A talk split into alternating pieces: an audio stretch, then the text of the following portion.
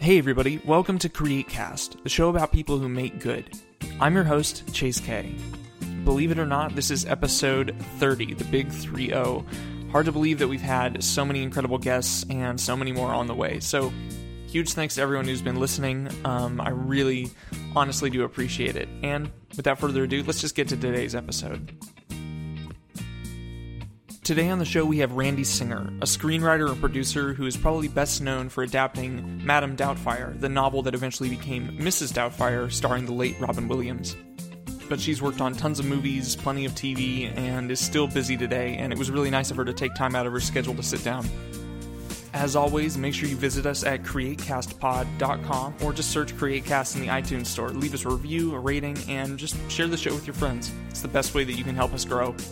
So, without further ado, here is episode thirty of CreateCast. Hey everybody, welcome to CreateCast. We're sitting down with Randy Singer, an incredible screenwriter, showrunner. Um, obviously, she's known for uh, amazing projects like Missus Doubtfire and Tooth Fairy, but I sort of want to talk about that a little bit later and just start with, how did you sort of get into this line of work? I mean, it's it's something that I think everybody has this idealized vision of, you know, being a screenwriter in Hollywood. I mean, it's so cool, but... How did how did it first come into your life? Well, it's kind of funny because I knew I wanted to be a writer since I was really young, and I was a movie fan, but I didn't put the two together. It didn't really occur to me that people wrote movies, so I pursued journalism. I got my master's in journalism, got my undergrad in political science because I thought that would be a good background for journalism, and I worked in news, which we do. Oh, no, it's fine. Just just wait a sec. It's going to ring four times and then... No, that's totally fine. Again, it's not a big deal.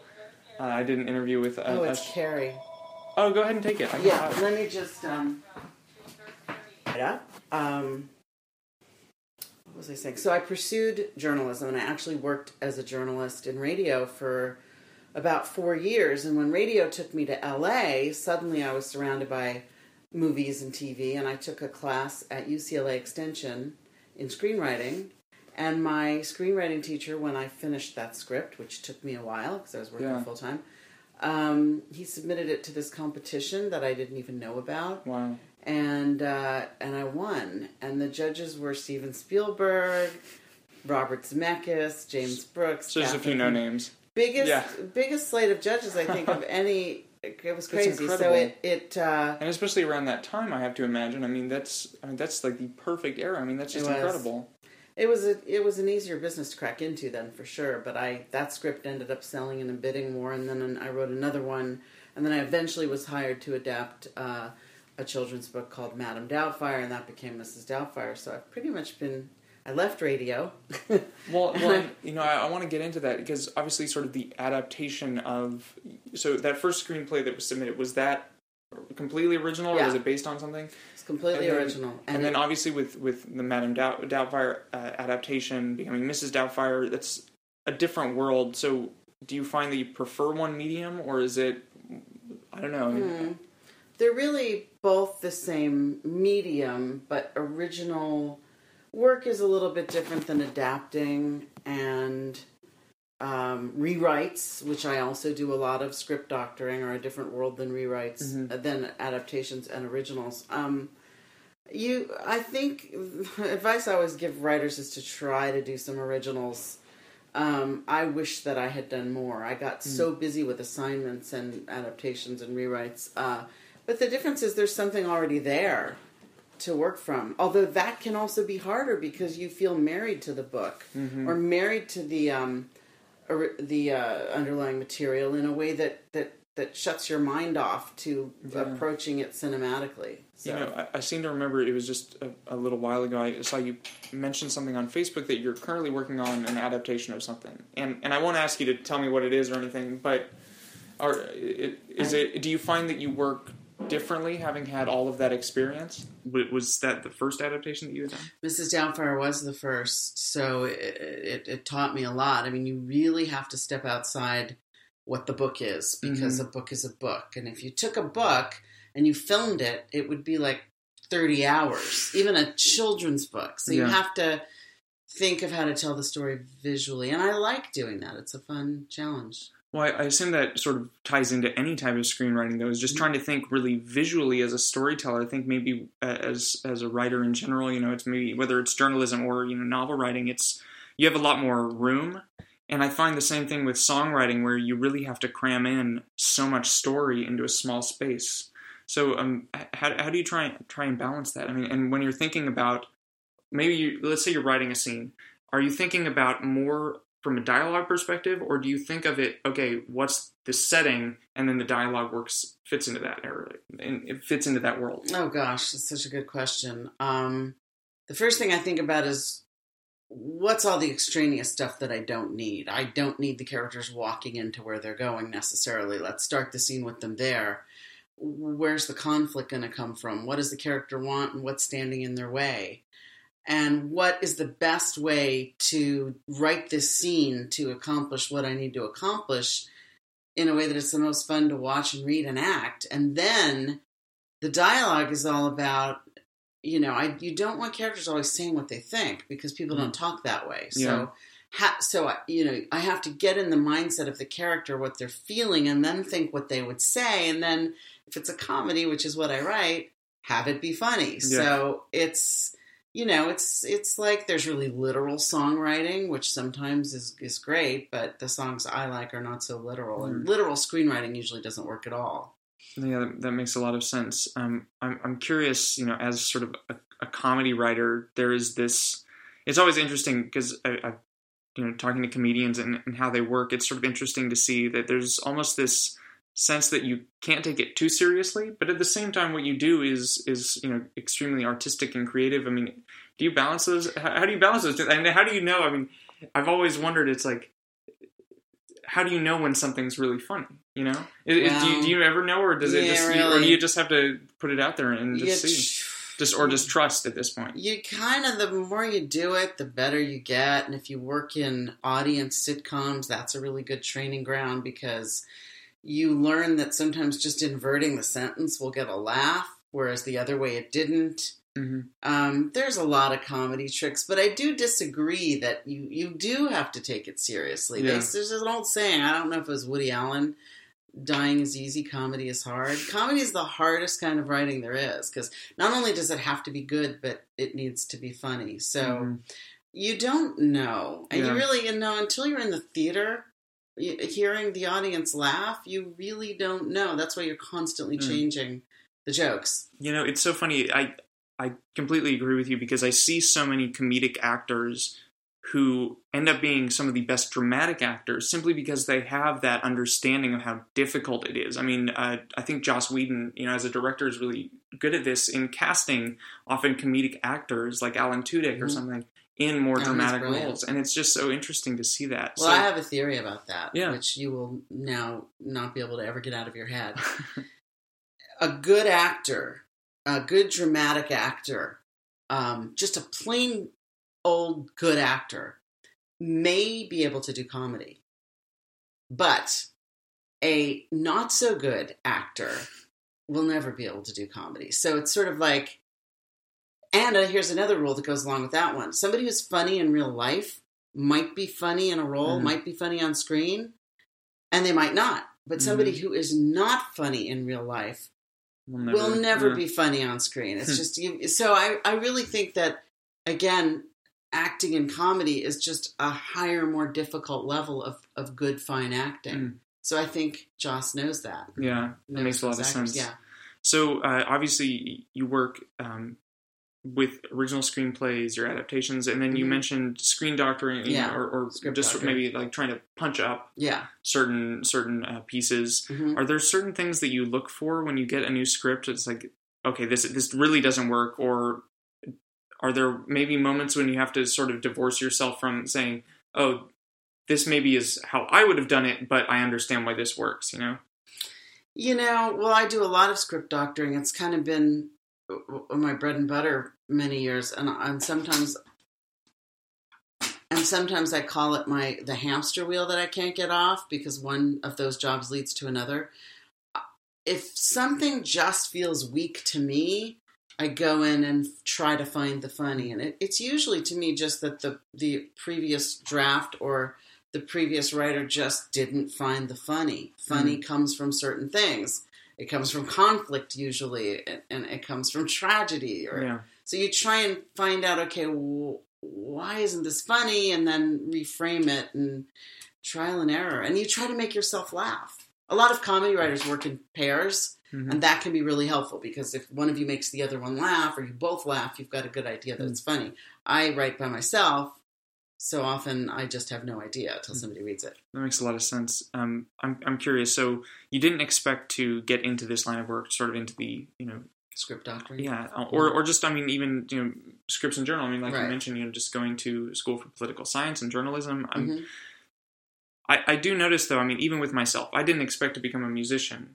But I think back, and there are moments in my life where I say, oh, wow, music really did play an important role. And although I didn't realize it at the time, it sort of all contributed sort of the, to this end mm-hmm. goal. Did you do you have memories like that with certain films or certain maybe yeah. T V shows? I mean, talk well, to I some, mean, talk it's funny. About those. Like uh, again, if I had grown up closer to the hub of Hollywood, because I always wanted to be a writer mm-hmm. since I can remember. I just journalism was the only way I thought that I. I didn't see myself as a novelist. That mm-hmm. just seemed overwhelming. But had I put it all together. My love of movies and my love of writing, I might have set out from the get-go to do that. But what I discovered when I took that class and wrote my first script while I was working in news was that I writing is writing, but I really preferred making stuff up to reporting actual facts that are happening. Mm. And that's okay. That someone has to do both. But for me, I just liked the... Uh, storytelling of it all. Did you so, have any specific films or, or um, writers or, or that you really connected with? Oh, yeah. I mean, some of the first films that I saw that still stayed with me, The Graduate is probably my favorite. Um, Butch Cassidy and the Sundance Kid mm. inspired me. Um, One Flew Over the Cuckoo's Nest. Mm. Later on, um, Tootsie, uh, Arthur, Groundhog Day... Um, God, so many, even Airplane and all those kind of comedies. Um, but I honestly, and even books, like I look back at the first books I read that made me want to write, uh, anything by Roald Dahl or Norman Juster, Phantom Tollbooth, Harriet the Spy, like those made me want to tell stories. I just didn't realize that there was a way for me to tell stories at that time. And that, that's incredible. And I'm I'm curious um, when you were growing up with sort of all of these influences and, and seeing all of these different things sort of play out. Uh, how how how did, how did that? I mean, what did what did your folks do? Did they encourage that sort of creativity, or was it? I was really lucky because yeah, they did. My dad worked for Mattel. He was in marketing uh, that's in the toy cool. business. Yeah, my mom was a teacher, but she took a step, you know, did part time to raise us. Um, but they were, my dad was a musician too. They were creative, kind of hip, cool parents for their day. And they, maybe because I was a girl, but I don't think so. They just, I mean, my son is a musician and I always tell him maybe he should have a backup plan. And he loves to come right back at me that, well, your parents didn't tell you to have a backup plan and they didn't. So I was lucky in that way, but I was also lucky in that like a lot of musicians and other creative types, I always knew that I was going to do something with my writing. So, you know, a lot of people don't know what they love mm. until they're in their twenties or thirties. Yeah. And I think I was lucky that I knew when I was, you know, twelve or thirteen. Well, and obviously you mentioned mentioned your son and, you know, the fact that he's a musician. And I'm I'm curious, you know, did you see that sort of same creative spark um, that you had when you were young? In, yeah. In him? Yes, absolutely. Yeah. I think I was never going to be anything but a writer. And it was pretty clear from about eleven that he was never going to be anything but a musician. So that's yeah, awesome. Yeah, you may be that way too. So I'm I'm curious. Did you ever? Uh, how do you maybe, if you're if you're in the middle of working on a script, do you find that you have to sort of just power through and say, I'm going to write X amount today, mm. no matter whether it's good or bad, and mm. then step away, or do you find that you just have to let it happen to a certain extent? You know, I talk about this so much. There's two ways that screenwriters work that I know of. One is that they just get out what we call the barf draft. So then they have a draft in front of them, and it just feels like they're getting somewhere, and then it's going back and rewriting it. and rewriting it and rewriting it. I have a hard time with that. Like, I have to really love my first mm-hmm. act, my first thirty pages or so. And right now I'm writing a new, I'm writing a pilot, and it's an original. And every time I sit down, I rewrite the first scene again. Mm-hmm. What I should probably do is go on to the second and the third.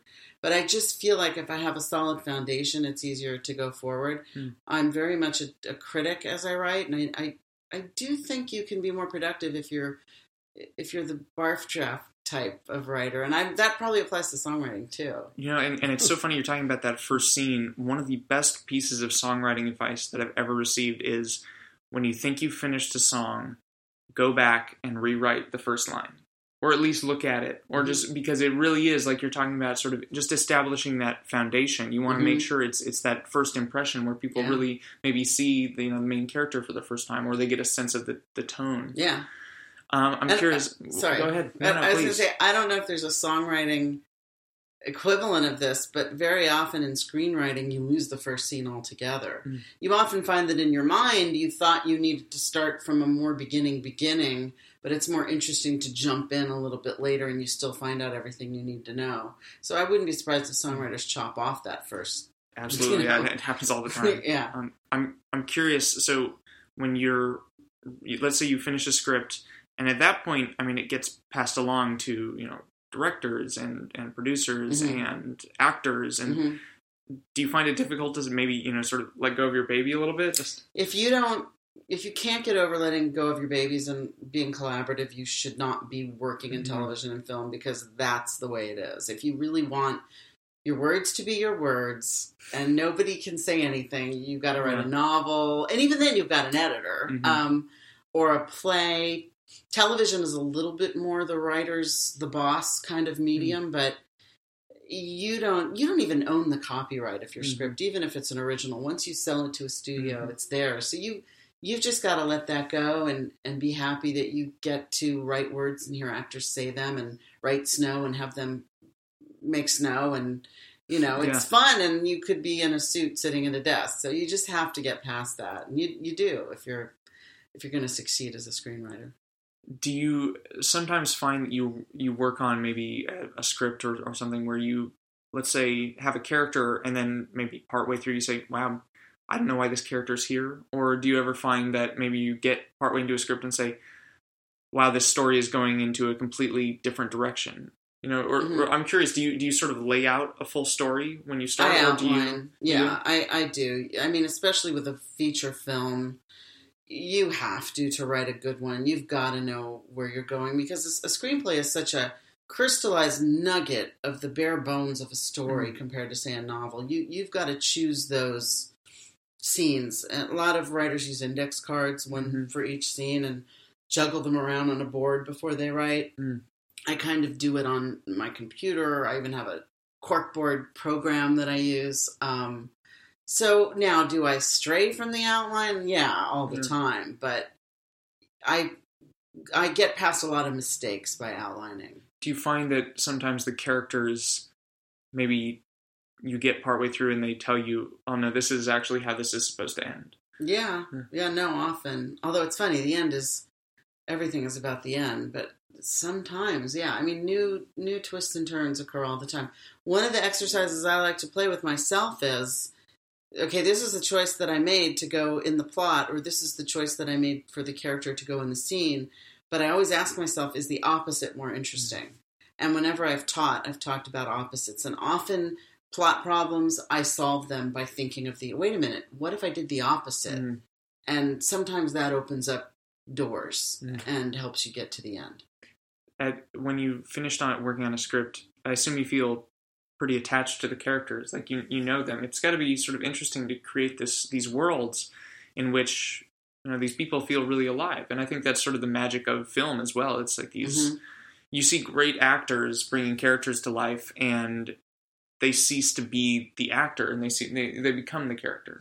And also, your character ceases to be the way exactly that they were mm-hmm. in your head, because even as fantastic as Robin Williams was, and he couldn't have been any better, he wasn't the way I pictured. Mm. Even though he was attached to the project and I was writing it for him, I pictured him differently. I didn't mm. picture him Scottish I didn't picture him speaking so slowly and deliberately. I didn't mm. picture him honestly being so real as he was. So, yeah, when actors start saying your lines, you often do more rewrites to mm. make the role more tailored to that actor. And then it takes on a life of its own that's often different than the way it was in your head. Well, and, and just in general, I'm curious, when, let's say you, and maybe it's different uh, if you're, you know, sort of involved in a project along the way, or if you sell a script, let's say you, that you sell a script, do you, what's the rewrite process like after that? I mean, if they get into filming and say, oh, this scene needs to be, re- be redone, or you brought back in to do something? Or... Well, when you sell a script, you're, you're, you're almost always ninety-nine percent of the time going to rewrite it mm. a whole bunch before they green light it because, well, the studio and the producers and the director did, didn't make their print on it, and they mm-hmm. want to. And, and if they're good, they'll help you improve it. It mm-hmm. can always be better. So you're usually in a rewrite process prior to it even getting green lit. Mm-hmm. And a lot of times it doesn't. So a lot of times you've been paid for an option for your script, and you've been paid to rewrite it, and then it goes into development hell and never gets made. So that, you know, that happens too. It's just, you, you just have to give in to the fact that you're going to be rewriting. Well, and it sounds like a really unique collaborative process, because it's it's like you you are the sort of singular writer maybe, but then there are all these other voices that are contributing yeah. to this idea. Mm-hmm. Yeah, I, you know, it, it's so interesting hearing that. It's I see a lot of parallels between that and, you know, being there being one songwriter, but mm-hmm. then there's the artist mm-hmm. and the producer and the manager and yeah. all of these different voices mm-hmm. getting involved. That's really it's fascinating. Exactly what it is, and you've just got to, you know, you've got to accept that again. And what's the alternative to, you know, to work at I B M? You know, it's still it's not it's not yours, and yeah. you don't get to stay the boss of it, but it still beats working for a living. When when you're maybe just stuck, and and I find myself like this sometimes when I just I'm, I'm having difficulty writing, or maybe I, I, I can produce a lot of ideas, mm-hmm. but none of them are striking me. Mm-hmm. Do you find that you just have to step away, or do you have maybe techniques that you can use to get past that? Yes, I find that I have to step away, or that is what I choose to do. I, I'm a terrible procrastinator, but I've come to realize that sometimes those those steps away, I come back and I've solved something, mm-hmm. whether it's happened subconsciously or I literally took a walk and figured it out. I mean, right now I'm a little stuck on who this secondary character is. And so I might go to a movie or go for a walk, or I might not even realize that I'm thinking about her. And then I'll come back and I'll go, oh, I know, mm-hmm. you know, I know what she should be. And well, this has been a, a really cool conversation. I, I really appreciate your time. Absolutely. Thanks. Once again, a huge thanks to Randy for coming on the show. Um, it was a really fun conversation and definitely a nice peek behind the curtain. Um, as he said in the interview, screenwriting is this thing that people have this idealized vision of, but it doesn't always work out that way. And sometimes it's grueling, just like any other creative endeavor. As always, make sure you visit us at create cast pod dot com and visit us in the iTunes store. Just search CreateCast. And remember, make good.